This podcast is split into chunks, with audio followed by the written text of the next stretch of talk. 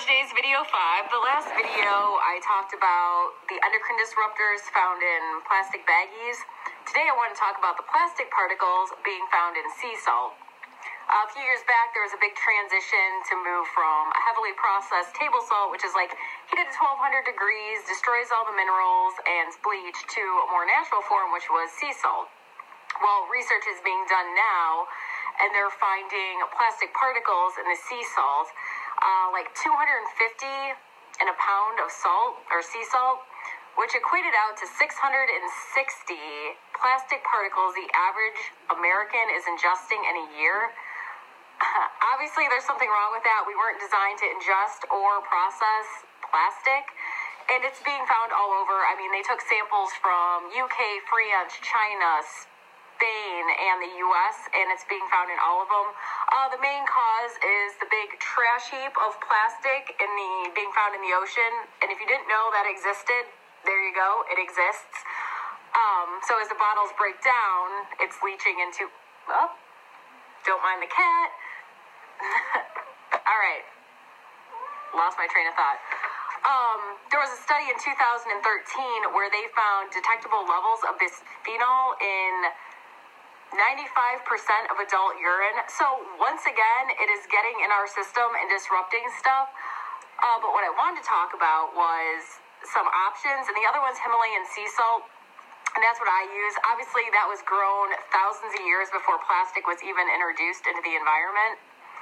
Uh, the average table salt or sea salt has 97.5 to 99%, 99 percent oh my goodness, 99.9% sodium, whereas Himalayan sea salt's only 87% sodium and then has 84 other minerals in it from calcium, iron, magnesium, potassium, zinc, uh, selenium, a bunch of stuff that we don't typically get in our diet. And people like to substitute their electrolytes with stuff like Gatorade, which I don't know, we'll get to that in a minute. But everybody knows salt has um, anti-inflammatory properties, is antibacterial because obviously it's stuck around. You get a sore throat, and I think it's common that everyone's like, "Oh, gargle with salt water." Well, there's where it comes from. Um, it speeds up mucus clearance. If you've seen the Himalayan sea salt lamps, actually, you can see one sitting over there. Um, it purifies the air uh, balances the body's pH, so it has a bunch of benefits. Um, so another thing you hear a lot is people get cramps and they're like, "Oh, increase your potassium." People increase their potassium and they don't really see a change. Well, a lot of times it's sodium that they're missing. Um, that helps your nerves nerves transmit information and muscle contractions. Um, so sometimes just increasing a quality salt like a Himalayan sea salt will give you the electrolytes to help with those muscle cramps.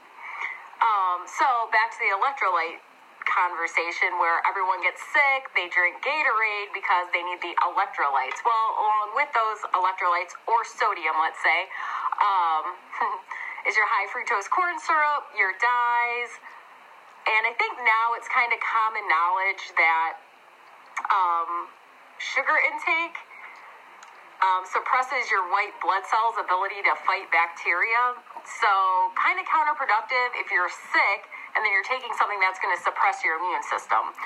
Uh, sugar tends to, you know, give you diarrhea, especially when you're sick, stuff like that.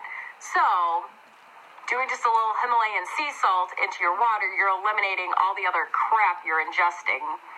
Anyways, just an option. Himalayan sea salt's relatively inexpensive. I guess just check where it's sourced from. Trader Joe's has a great one. It's in a grinder and it's like a buck ninety nine. Uh, it seems to be a lot saltier than what a regular salt is, so you end up using a lot less too.